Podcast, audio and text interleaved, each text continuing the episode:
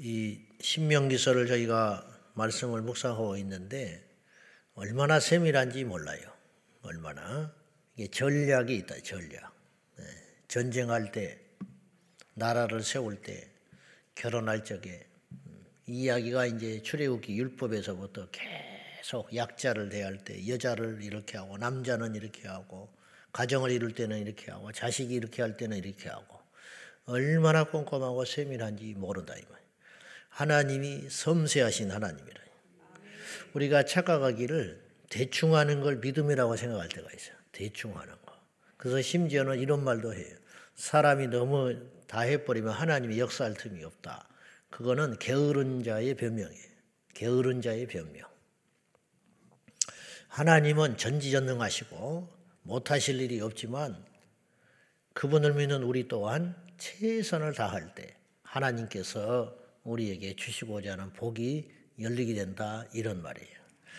어쩌면 이제 하나님의 예정론도 있지만은 또 다른 측면으로 우리가 하나님 앞에 가면 의외로 혼날 수도 있어요.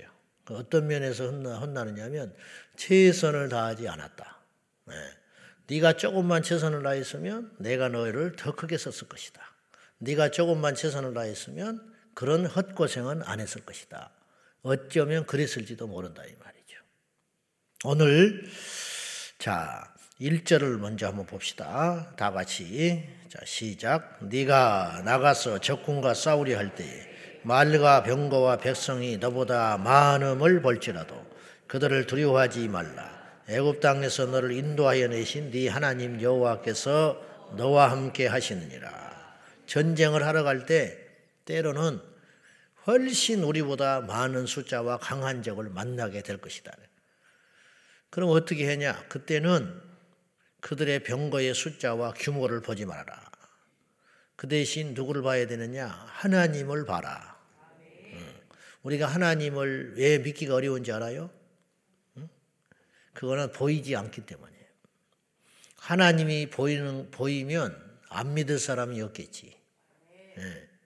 근데 하나님이 우리에게 형상을 가지고 나타나지 않으시니까 없어서 안 보이시는 게 아니라 하나님이 현재 우리를 다루시는 방법이 에덴 동산에서 아담을 대할 때와 지금 우리와 대할 때와 새하늘과 새 땅이 건설되어 천국에 들어갔을 때 영생 영원히 그분과 만나며 살 때와 다르다 이 말이에요. 천국에 가면 하나님이 우리에게 보이지 않는 신으로 보이지는 않는다. 천국에 가면 이제 모든 것이 원상복구 되니까 우리가 그분을 볼 때에 그래서 그날에는 얼굴을 얼굴을 보는 것 같이 고린도전서 13장 그거는 이제 물론 명확하다는 뜻을 하려고 비유를 한 것이겠지만 지금은 거울로 보는 듯이 희미하지만 지금은 다 희미해요. 진리도 희미하지 우리 앞길도 희미하지 하나님의 뜻도 희미하지 그래서 우리가 기도하는 거 아니에요? 우리가 기도하고 때로는 잘못된 어리석은 선택을 하기도 하고 힘이 하니까 이걸로 가야 될까 저길로 가야 할까 그러잖아요. 그래서 우리에게 믿음이 필요하고 두들겨 보는 지혜도 필요하고 혹시 죄 보고 막 이런 게 많잖아요. 그래도 또 오류가 생기기도 하고. 그러나 그날에는 그런 오류가 없다는 거예요. 너무 명확하고 분명하니까. 그러나 이 땅에 우리가 살아가는 동안은 필연적으로 아무리 우리가 조심한다 하지만 그런 여정에 있는 것이지요. 그런 우리에게 하나님께서 팁을 주는 거예요. 보이는 걸 믿지 마라. 보이는 걸 믿지 말고 보이지 않는 하나님을 주목해라.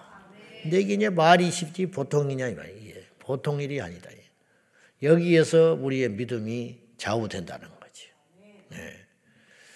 그래서 1절에 그러면서 어떤 하나님이냐 너희를 애굽에서 인도하신 신 하나님을 그분을 주목해라. 그 말이에요. 근데 이제 신명기서에 단골로 나오는 문장 중에 하나가 이 문장이에요. 애굽에서 애굽 땅에서 너희를 인도하신 하나님. 음, 이게 뭐냐? 과거에 그렇게 큰 일을 하지 않았냐? 예. 그러니까 염려하지 말아라. 그런 뜻이에요.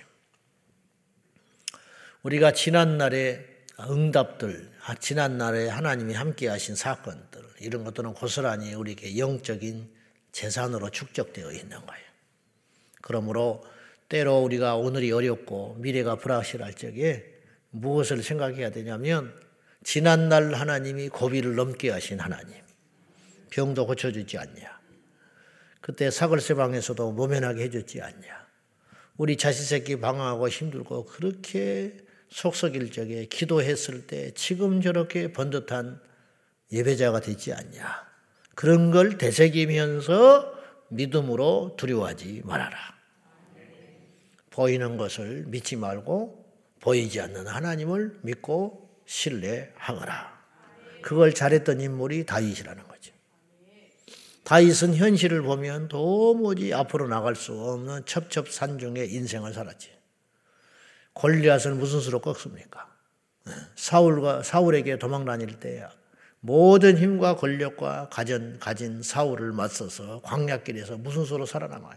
하루하루가 기적이라.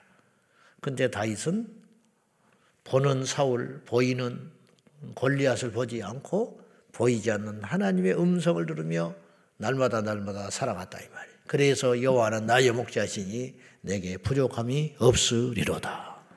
부족한 것이 투성인데 사망의 음침한 골짜기를 갈지라도 내가 해를 두려워하지 않을 것은 주께서 나와 함께 하심이라고. 하나님이 함께 하시는데 안 보여. 네. 대적자는 눈에 보이고. 네. 예나 지금이나 똑같아요. 사랑하는 우리 성도 모든 여러분, 하나님이 우리를 택하셨습니다. 그리고 우리가 하나님의 자녀가 되었습니다. 사른파 같은 인생을 걸어갈지 모르나 빠지지는 않습니다. 믿습니까? 살아넘판 인생을 걸어가지만 빠지지는 않는다고. 금은 쩍쩍쩍 가. 모르죠, 여러분은? 나는 알아. 강변에서 겨울에 발을 딱 디디면 찌찌찌 금이 간다고. 음. 근데 금은 가는데 빠지진 않는 얼음판이 있어. 우리가 그 인생을 가고 있다는 거. 염려하지 말고 우리가 믿음으로 살기를 축원합니다. 어차피 지금 우리가 망하고 죽는다고 해도 말을 쉽게 하는 게 아니라 주님을 잘 붙들고 있었으면 우리가 천국은 갈 거 아니요. 그러니까 마지막에 몰리면 나는 그렇게 생각해요. 저는 어차피 빈손으로 왔지 않냐? 그동안 주어주신 은혜로 산 것만도 감사하다. 어. 그러니까 미칠 게 없는 거예요.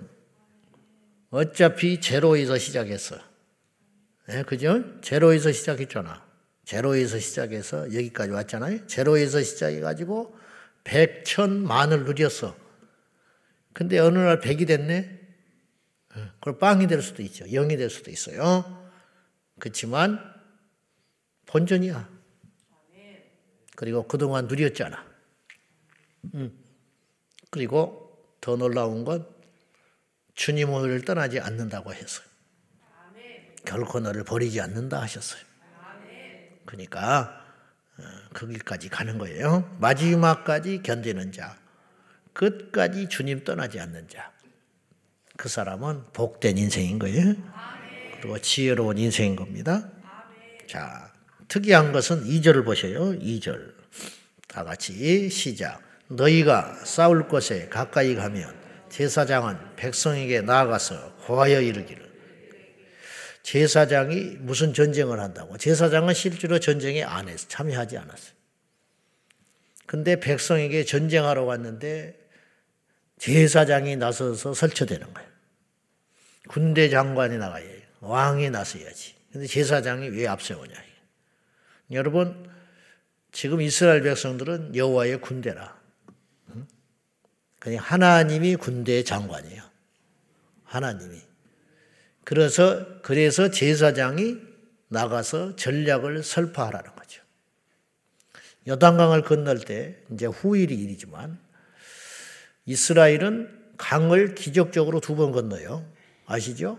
홍해를 건너고 여단강을 건너요. 홍해를 건너면서 애굽에서 나왔고 여단강을 건너면서 광야를 벗어나는 거예요. 근데 똑같이 강이 갈라졌어요. 물론 깊이 들여다보면 다른 점이 조금씩은 있어요.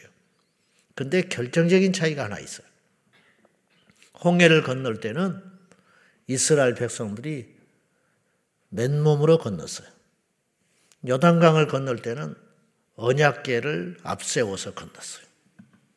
그도 그럴 것이 홍해를 건널 때는 성막이 없었고 언약계가 없으니까 그리 건넜다. 이 차이가 뭐냐 이 말이죠. 여리고성을 돌 적에 언약계를 앞세우고 돌라 했어요. 이건 뭐냐? 하나님이 친히 함께 하신다. 그래서 믿는 자들은 제가 교회는 병원이자 군대여야 된다. 그랬잖아요. 네. 우리는 싸우는 거예요. 우리가 싸우지 않으면 이 땅에 있을 수 없어요. 싸우고 이기기 때문에 우리도 모른 채 싸우고 있고 우리도 모른 채 이기고 있는 거예요. 그래서 여기까지 온 거예요. 우리가 패배하고 주저앉아 있었으면 하나님 떠나게 만 떠나고 마는 거예요. 우리도 모른 채 싸우고 본능적 싸움을 하고 살기 위해서 천국 가기 위해서 우리가 하나님을 기쁘시게 하기 위해서 부족하지만 부족함에도 불구하고 끊임없이 우리는 본능적으로 싸우고 있는 거예요. 내 육과 싸우고 세상의 죄와 싸우고 그러니까 우리가 뭔가를 나쁜 것을 볼 때 이렇게 눈을 지그시 감는 거, 말 같지 않는 소리를 때 귀를 막으려고 하는 거, 하나님 앞에 죄를 범하려고 하는 그 순간에 이건 아니지 하고 돌이키는 게 뭐냐면 계속 싸우고 그 순간순간 부족하지만 이기고 있다는 뜻이에요. 그 이김이 원리, 이기는 힘, 이겨야 하는 이유, 이 모든 게 사실은 누구하고 직결되느냐면 하나님과 직결되고 있는 거예요. 그러므로 우리의 전쟁에 있어서는 하나님이 앞서지 아니하시고 법계가 없고 제사장이 앞서지 않고 말씀이 없으면 싸워 승리할 수 없다라는 말이에요. 우리 인생에서 승리하려면 기도가 있어야 되고 우리 인생에서 승리하려면 말씀이 있어야 되고 우리 인생에서 승리하려면 예배가 있어야 하고 우리 인생에서 승리하려면 교회가 있어야 한다니까요. 그것을 벗어나서는 이길 수가 없어요. 음? 세상에는 그것이 없잖아. 그러니까 세상 사람들은 향방 없는 싸움을 하고 있는 거예요. 맨주먹으로 하늘을 대고 막 주먹질하고 있는 이념 싸움, 사상 싸움, 정치 싸움, 군사적 싸움, 그것만 유괴 싸움만 하다가 실컷 하다가 마귀에게 속아가지고 멸망길로 가고 마는 거지. 그러나 우리에게는 제3의 눈이 있어서 영적인 싸움의 실체가 무엇인지를 하나님께서 말씀을 통하여 예배를 통하여 기도하는 사람을 통하여 성령 안에 깨어 있는 사람을 통하여 끊임없이 알려주시고 적을 가르쳐 주시고 전략을 보여주시고 무기를 공급해 주시고 그리 해 주심으로 우리가 가고 있다 이런 뜻이에요. 이 싸움에서 승리하는 저와 여러분이 되어야 할 것입니다. 그러면서 주님이 오늘 모세를 통하여 하지 말 것이 네 가지가 있다. 전쟁에 나갈 때 하지 말 것. 3절 같이 봅니다. 다 같이 시작. 말하여 이르기를 이스라엘아 들으라. 너희가 오늘 너희의 대적과 싸우려고 나왔으니 마음에 겁내지 말며 두려워하지 말며 떨지 말며 그들로 말미암아 놀라지 말라. 비슷한 말 같은데 네 가지를 이야기하고 있어요. 전쟁하러 갈때네 가지 하지 마라. 겁내지 마라. 두려워하지 마라. 떨지 마라. 놀라지 말라. 겁내지 말라. 두려워하지 마라. 떨지 말라. 그리고 놀라지 마라. 이 말은 무슨 말이냐? 한마디로 담대해라. 담대해라. 믿음의 반대가 뭔지 알아요? 의심. 의심 같지요. 그러나 실상 우리 현실 속에서 믿음의 반대는 뭐냐면 두려움이에요. 의심하는 게 믿음의 반대가 아니라 두려워하는 거예요. 의심하니까 두려움으로 나타나는 거지. 일어나지 않는 일에 대해서 두려워해요. 아직 일어나지 않는 일에 대해서 두려워하고 지나간 일도 우리는 두려워하고 있어요. 지나간 일. 옛날에 이랬으니까 또 그럴 거라는 거예요. 세 번째, 나와 상관없는 일에 대해서도 우리는 두려워해요. 어? 나와 상관없는 일에. 그리고 심지어는 이길 수 있는 일, 극복할 수 있는 일, 이길 수 있는 적들에 대해서도 우리는 두려워할 경우가 많다. 하나님은 우리에게 감당하지 못할 시험을 주시지 않는다. 이길 수 없는 적을 붙여주신 적이 없다. 이스라엘에게는 이길 수 없는 적을 붙여주신 적이 없어요. 그런 것처럼 보이는 거지요.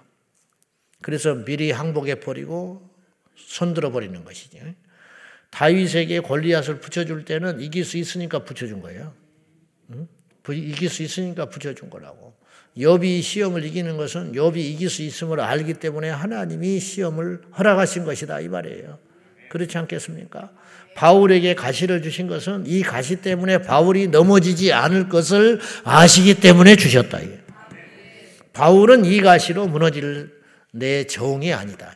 이 가시로 인하여 오히려 더 순수하고 더 온전해지고 더 나를 붙잡을 존재이기 때문에 붙여준 것이다. 미안하긴 하시겠지, 하나님이.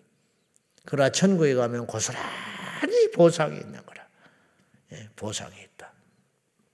미운 놈 떡 하나 더 준다. 그 말 있어요. 미운 놈 떡 하나 더 준다. 예, 얘는 포기한 거야. 아이고, 말을 해서 뭐하냐. 알아듣지도 못하는 거. 잔소리해서 뭐하냐. 근데 가능성이 있고 싹수가 있는 놈한테는 호되게 다루는 거예요. 호되게. 왜냐? 조금만 더 잘하면 큰 인물이 될 것 같으니까. 하나님 우리를 그렇게 다루고 가신다는 거죠. 자, 아무튼 네 가지를 하지 말아야 되는데 어디에 하지 말아라? 마음에 그렇게 하지 마라. 마음이 중심이라. 중심. 마음. 우리 걸어가는 것도 마음에서 나오고 말하는 것도 마음에서 나오고 결정하는 것도 마음에서 나오고 그 자문서에 지킬 만한 것이 많다. 성도 지켜야 되고 재산도 지켜야 되고 가족도 지켜야 되고 건강도 지키고 자존심도 지켜라. 근데 그 모든 것보다 마음을 지켜라. 마음 지키고 있어요? 마음이 무너지지 않으면 그 사람은 안 무너집니다. 네, 마음이 무너지면 손에다가 돈다발을 짊어지고 죽어버리는 거예요. 네? 마음이 무너지면 손에다가 황금 덩어리를 치고 죽어버린다니까. 그러나 마음이 무너지지 않으면 빈손으로도 씩씩하게 걸어갈 수 있다. 쉽지는 않아요. 네? 저부터 쉽지는 않아. 그러나 어떡합니까? 그렇게 우리가 살아가야지. 네? 조금만 견디고 그렇게 가는 것입니다.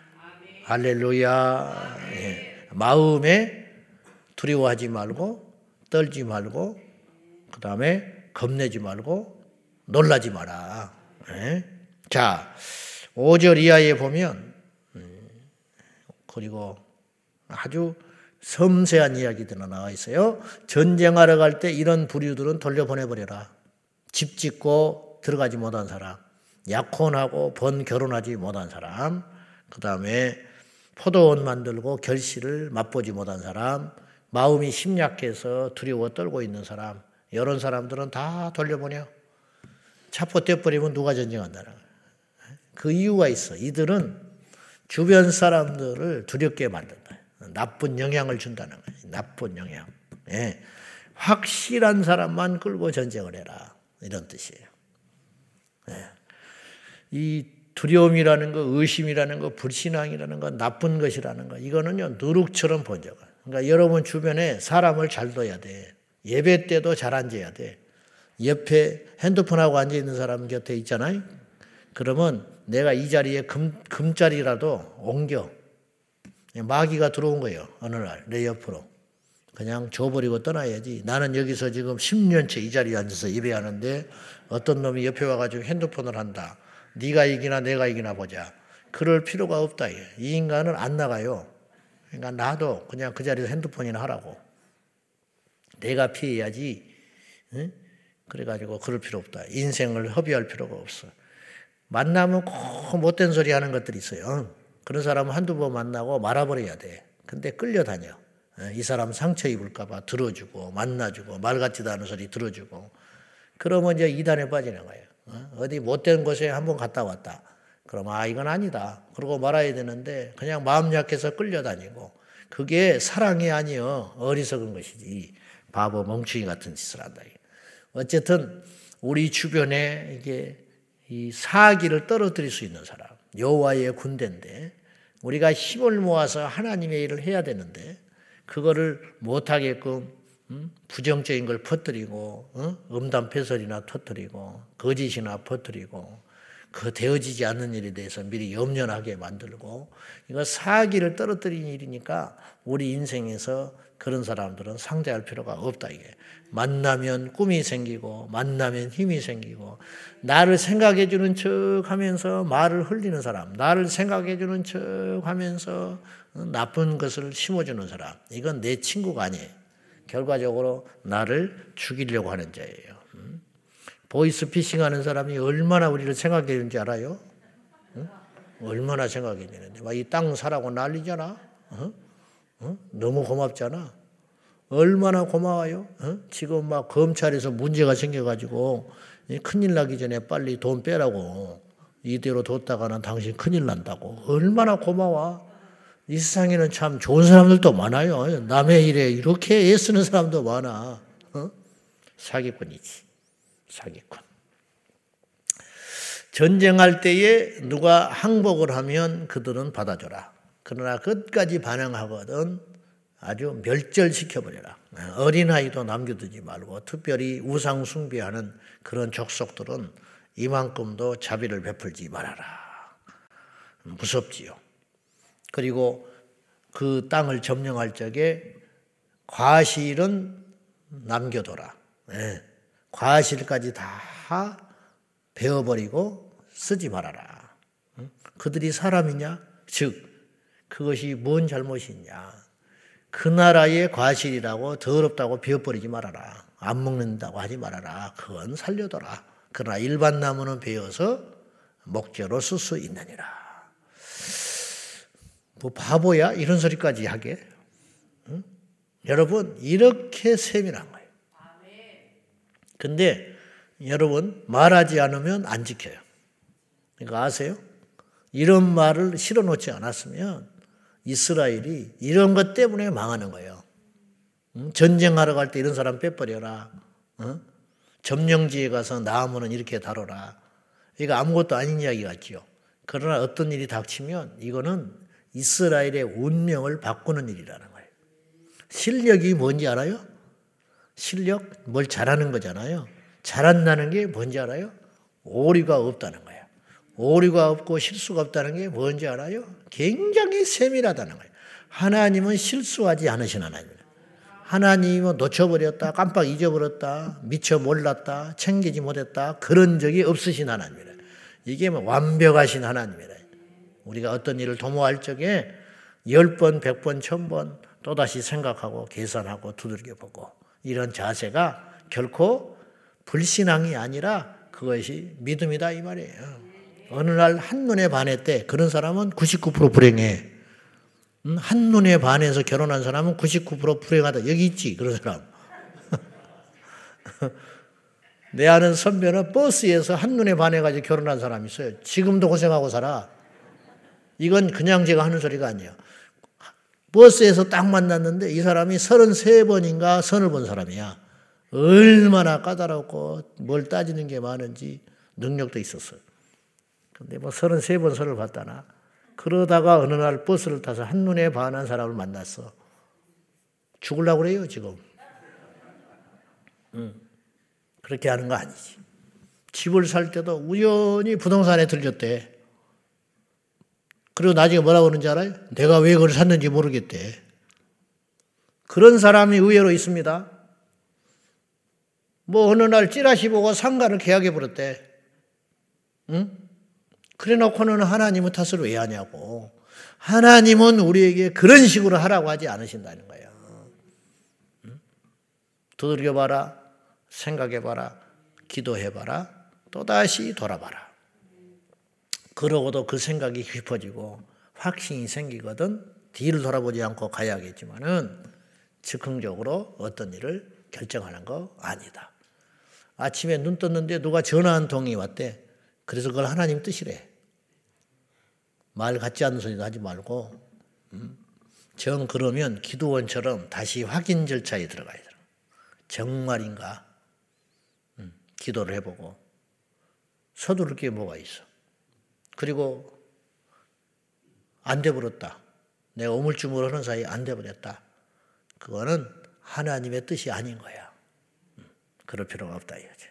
이게 굉장히 꼼꼼하잖아요. 깊이 생각하고 움직일 때는 태풍처럼 움직이는 거. 그것이 여호와의 군대가 되어야 한다. 그런 뜻입니다. 저도 그런 면이 너무 부족하지만 우리 모두 우리 인생의 오류를 줄여가는 거, 아, 판단 미스하지 않는 거, 실수를 줄여가는 거, 그것이 우리에게 주신 축복을 줄줄줄 세지 못하도록 막아내는 지혜라는 거. 이거 깊이 알고 우리가 믿음으로 기도하며 행동하는 저와 여러분 되기를 축원합니다. 기도하십시다.